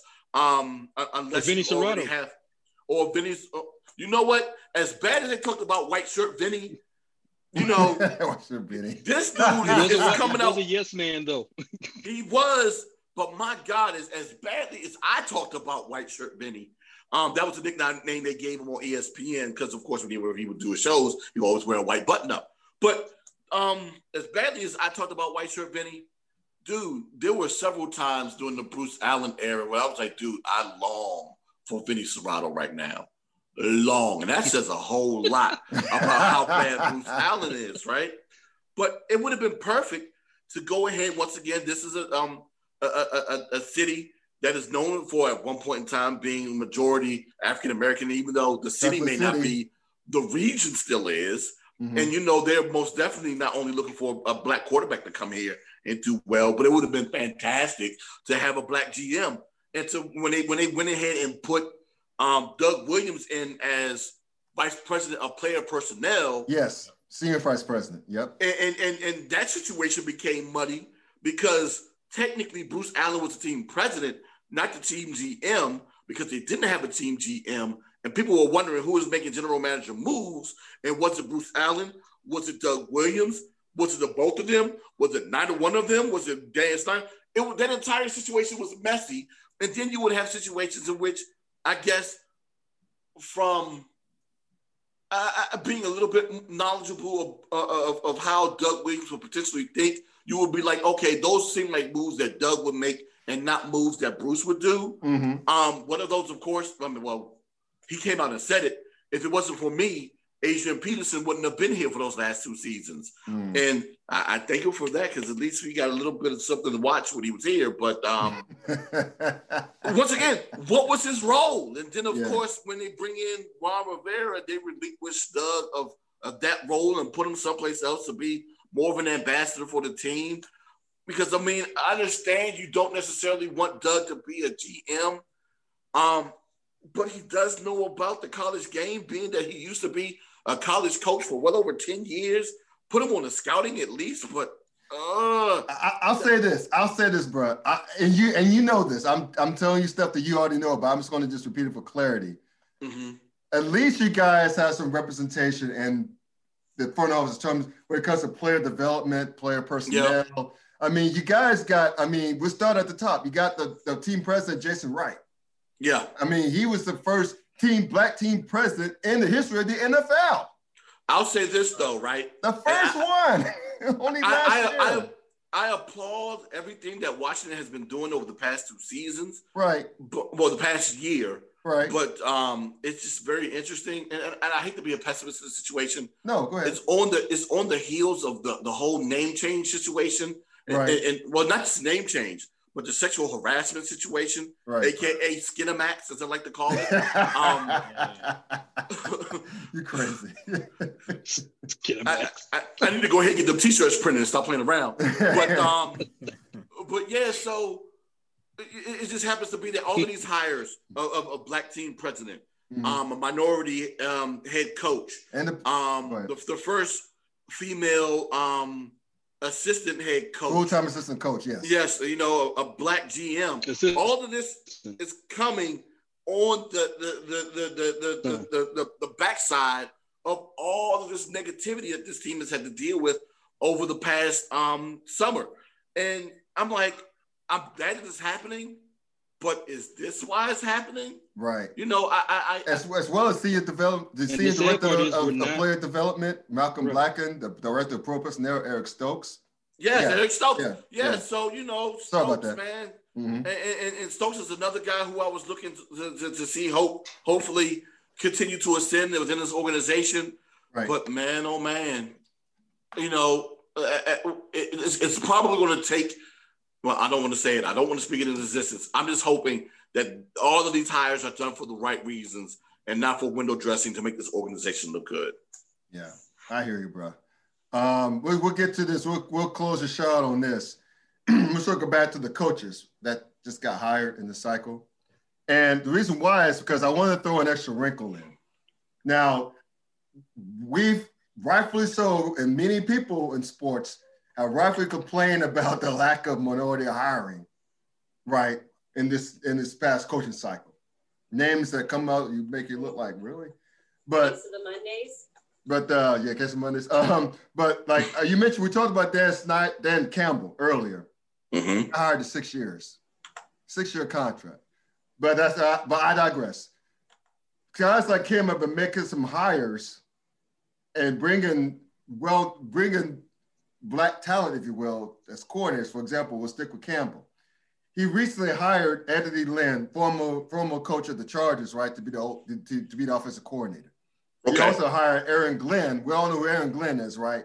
Former mm-hmm. player for the New York Jets, great player. He's the defensive coordinator. Mm-hmm. So I mm-hmm. think that's his first job as a defensive coordinator, if, I'm if I'm not mistaken.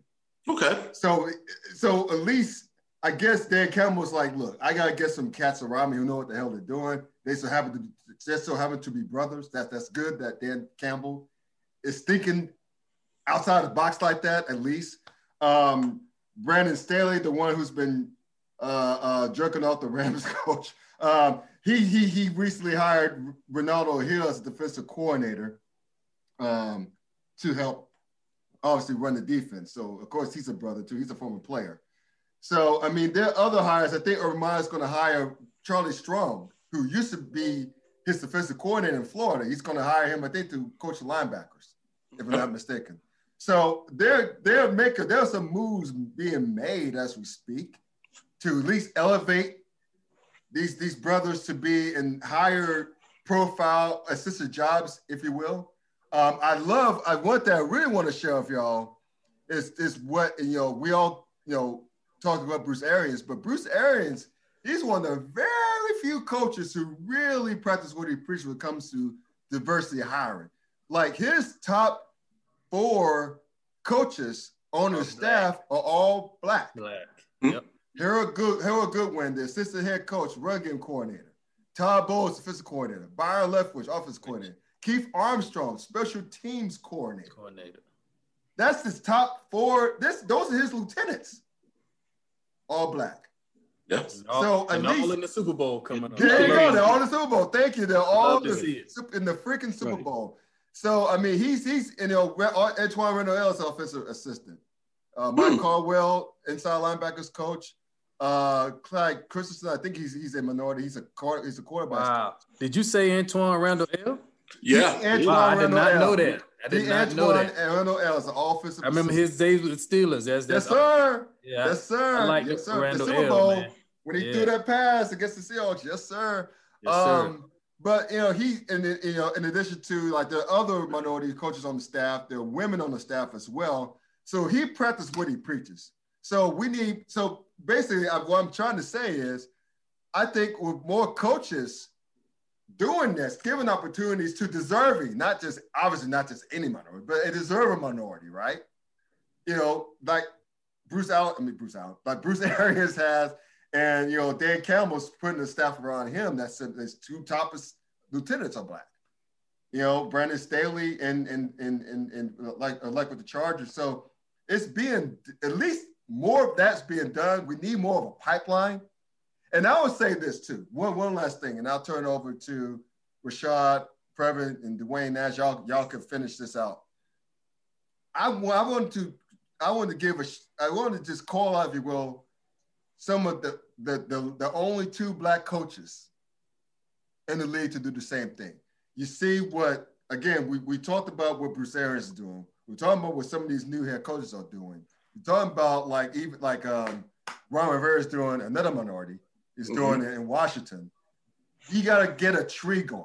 Andy Reid is getting the tree going. Andy Reid's been trying to help Eric Bieniemy. He's trying to.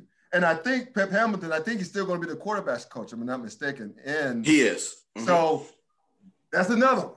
So these white coaches are trying to get these brothers in this pipeline. I just need the Mike Tomlins of the world. I need the uh, uh, uh, um, the, the, the cat in Miami. I need for him to do the same thing. Flores. Flores. Brian, Brian Flores, Flores. Yeah. We, I need for him to do the same thing. Okay, because it's bad enough that we're that brothers are getting deserving brothers are getting shut out. It's that the ones who still have who have jobs aren't doing their part, in my opinion, to help to, to, to like to look at his, their white colleagues, some of their white colleagues, and create a pipeline as well as some of these white colleagues are doing for deserving black coaches. So I'm gonna close the show. I'm gonna go with Rashad, Previn, D Nash. You're gonna close it. So floor is yours, Rashad. Yeah, I echo your sentiments, man, and I, I a great point. Uh, guys like Flores and you know Ron Rivera, guys who are minorities, I hope that they continue to to hire other minorities so that you can build that tree. So I, I just mm-hmm. what you said, um, you know, that's important. But to Dwayne's point, I hope if they have the opportunity to do so, that it's not like you said, you know, having to answer to the owner or to the GM and being that yes man. If they're ever made a yes man, it, it won't happen.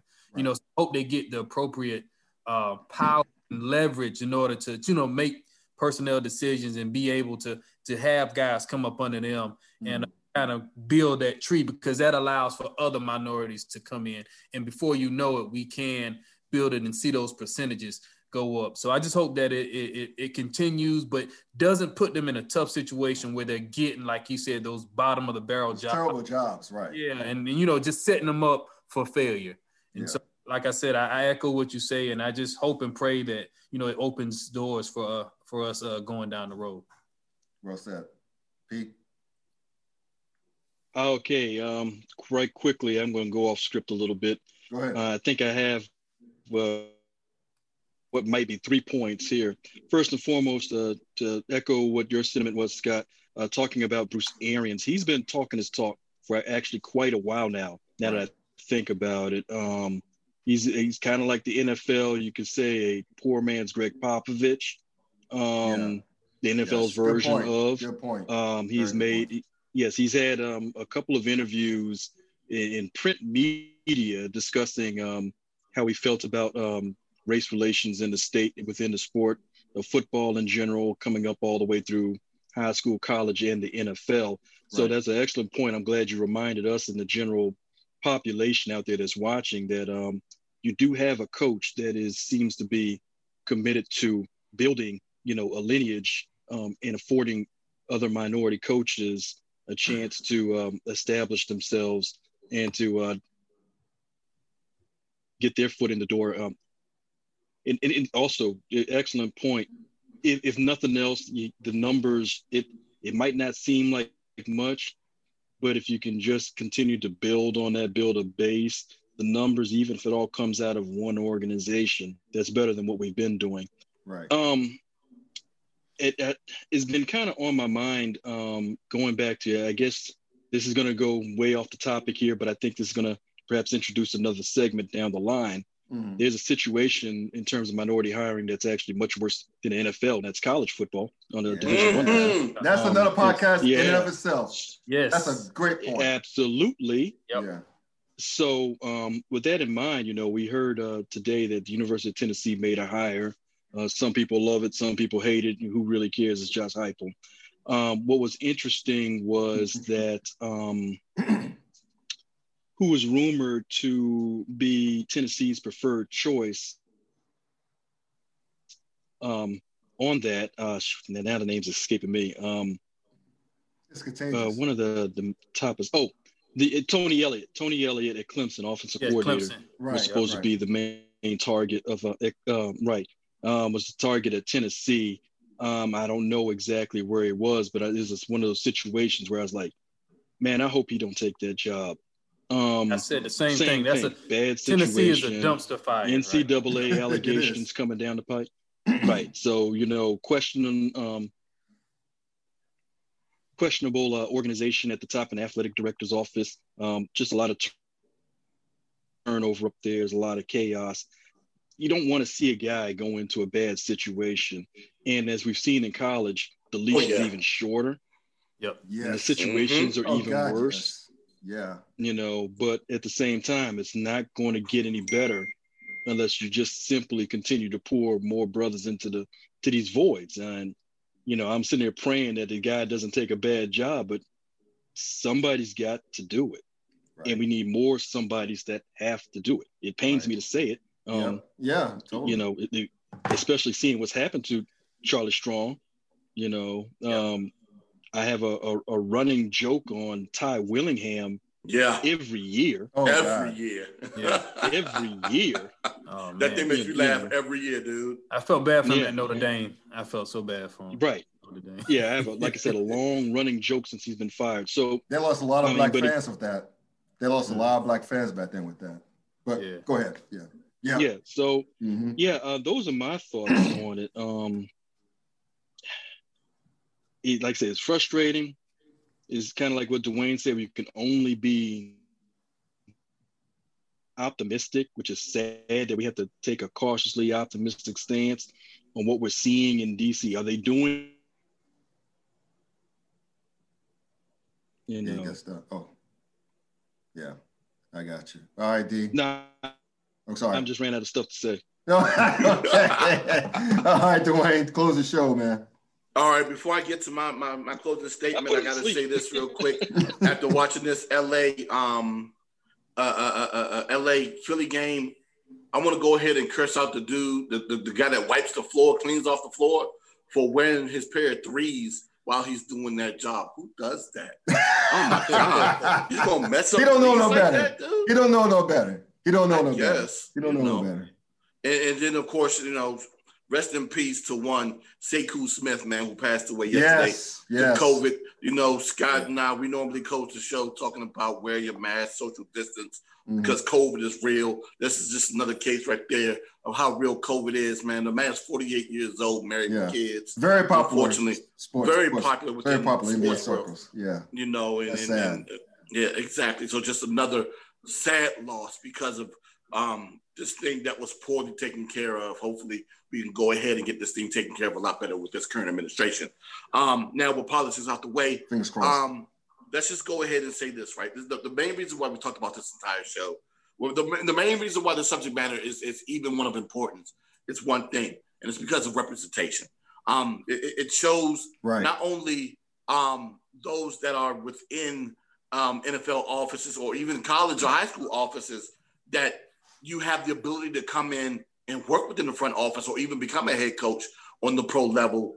Um, it gives the kids an opportunity to dream and do so they can do the exact same thing too. Because let's let's be real, a lot of these kids that are playing uh, junior high school, high school, or even college football won't get an opportunity to get into the league as a player. But if they can go ahead and start prepping themselves early and building relationships, they can go ahead and get into the league so they can go ahead and, and be in on the on the front office side of things. Right. But in order for that to happen, there has to be a face that looks like theirs in the front office to bring them in. That's one. 2 mm-hmm. as it mm-hmm. pertains to HBCU, something that we all love as well as we do. Um, and the horrible excuse given last um, last winter um, about uh, uh, uh, uh, uh because of course you know with COVID we lost the HBCU combine. Um, NFL combine, I think was was was no the NFL combine was altered. We lost the uh, no because NFL combine was before. So then we had the NFL combine. We lost pro days and we lost the NFL the, the HBCU combine. Mm-hmm. So a lot of the opportunities for um, head coaches and scouts to meet HBCU players on a on a one to one basis or face to face was eliminated. Even though I truly believe that's a horrible excuse because right. you can still interview a dude via Skype, but I digress, right? Yeah. So the, of course the whole thing is if a front office guy or a coach does not necessarily trust a player, they won't take a chance on them. And a lot of times, a lot of instances, it seems as though um, that a lot of, of, of, of coaches or, or ones who were former players that are now front office guys that used to play at HBCUs are more willing to take chances to bring in HBCU alums to play in the NFL. And we've seen that number of HBCU alums drop constantly. I could go back to um, 2013, where there were 45 guys that made an NFL roster at the beginning of the season. That number dropped to 27, 28 if you want to go ahead and add Joe Thomas from South Carolina State that was um, brought onto a team like the following week, right? So that number almost dropped. When that number did drop, like a, a, a, a quarter of what it was seven or eight years ago. And that number is constantly dropping. If you look at the number of guys that were drafted in the NFL from HBCUs over the past four years, it was four. Last year, it was one. One guy. Um, and he was taking 17 spots before that final position. Why? Because a lot of these coaches and GMs use the excuse that we never got an opportunity to meet with these guys. So what did they do? They ended up drafting what they knew. They drafted guys from LSU. They drafted the guys from Clemson. They drafted guys from Notre Dame. There were more guys drafted from Power Five conference schools than it was anyplace else. As a matter of fact, there were a total of seven guys selected from the FCS D2 and D3 D3 level. That is insane. Seven. There were 10 schools that had more than seven guys go. I'm sorry, there were seven schools that had more than seven guys go, and there were seven guys taken from a total of 256 programs. Insane. Hopefully, the addition of more minority head coaches uh, and minority um, front office guys, yeah, scouts minority scouts will reduce mm-hmm. this. My hope is that it happens because, man, the, the only way that that happens is, like I said before, we have representation, and representation matters. Well said, brother. That's a cool way to end the show. So, thank you guys for, for joining me on this podcast. So smarter than me. allegedly, allegedly, hey. we're allegedly smarter, but uh, can I say something before we go? Yeah, sure, oh, yeah. sure, right quick. Go ahead. Big brother. shout out to uh, Alex Brown and Antonio Hamilton, South Carolina State alums, playing in the Super Bowl uh, next Sun, Not this coming Sunday, of course, but next right. Sunday. So right. I'm a South Carolina guy, so just wanted to shout out them and uh, HBCUs. Um, there's two guys from Central playing as well, North Carolina Central, and then another. Oh, um, yeah, Dick was man, um, Prairie, uh, Prairie View A&M, I think and, yeah. and um, um, um, Quinton Bell. Quinton, yeah. Shout out to Quinton Bell. Quinton Bell was playing wide receiver at, at Prairie View A&M until the coach said, hey, you got speed, you're fast. Right. Let's move you to DN. In his final yeah. year as DN wow. at Prairie View, he got seven sacks and somehow parlayed that one year into him being signed on to the Oakland Raiders um, as, as a DN, and he's still in the league two years later. Shout out to, to, to Quinton Bell, man. So yeah, those five guys. Wow, why receiver the DN? That's cool. Yes. Yeah. And I, I, I forget there's a, a, guy from Howard um, that's on the coaching staff somewhere. I just can't remember what his, um his his, his, uh, his exact position is. But yes, five guys that are that are currently on and well, that are on the two rosters, four that are on the field, one that's on the practice squad that will be participating on uh, Super Bowl Sunday.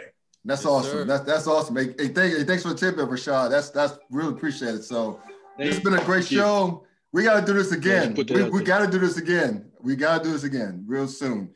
Uh, oh yeah. Yes. Anything such as comes up or HBCU, we have our HBC roundtable every year anyway.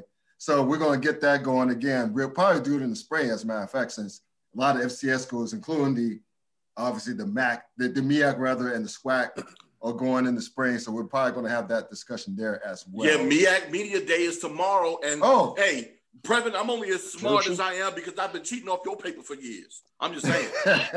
it's a short paper, man. it's a short paper. Anyway, short paper with all the right answers. y'all, y'all crazy. Anyway, for those of you out there, man, as always, wear a mask, if you can't wear a mask, stay your ass at home, wash your hands. COVID is real. We know it's real. Get with the program. And one last thing, please subscribe to the channel. We'd appreciate it. We will express, we will, we love, we, we, we, we, we, we, we need the love. We're full of love. We're going to spread the love. And one last thing, I see D Nice did it. I meant to call y'all earlier, shut you earlier. Get the merch. Get, Get the merch. I got you one of those hats. Yes, sir. CafePress.com. Yeah, I saw the hat. I was like, yo. Yes, we got the merch, man. CafePress.com. Search for the Clown Tide Sports. I'm gonna put the the, the uh, link in the description and YouTube sometime tomorrow and upload this, this video. So that's a wrap. So thank y'all for tuning in to this great podcast. We'll see you again next week. Peace. Okay, round two. Name something that's not boring a laundry? Ooh, a book club. Computer solitaire, huh? Ah, oh, sorry, we were looking for Chumba Casino. That's right. ChumbaCasino.com has over 100 casino style games. Join today and play for free for your chance to redeem some serious prizes. ChumbaCasino.com. No purchase necessary. Forward, prohibited by law. 18 plus terms and conditions apply. See website for details.